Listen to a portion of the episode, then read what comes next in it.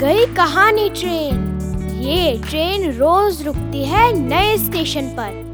मिलाती है आपको एक नई कहानी और कई नए किरदारों से। तो सब सवार।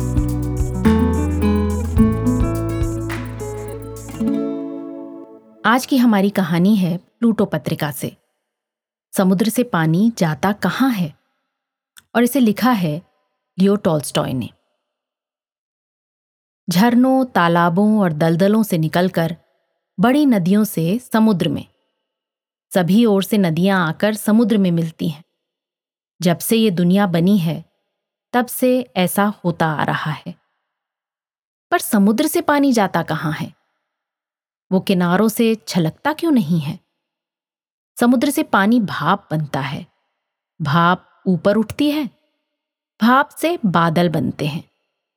हवा बादलों को उड़ाती है। बादलों को दूर दूर तक फैला देती है। बादलों से पानी ज़मीन पर गिरता है। ज़मीन से बहकर दलदलों और नालों में पहुँच जाता है।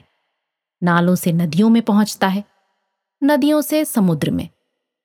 समुद्र से पानी फिर भाप बनकर ऊपर उठता है और भाप से बादल बनते हैं।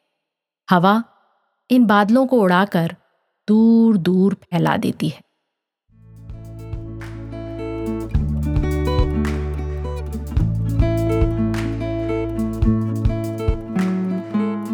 आशा है ये कहानी आपको पसंद आई होगी। ये कहानी आपके लिए लाए रेखता, नई धारा और प्रथम।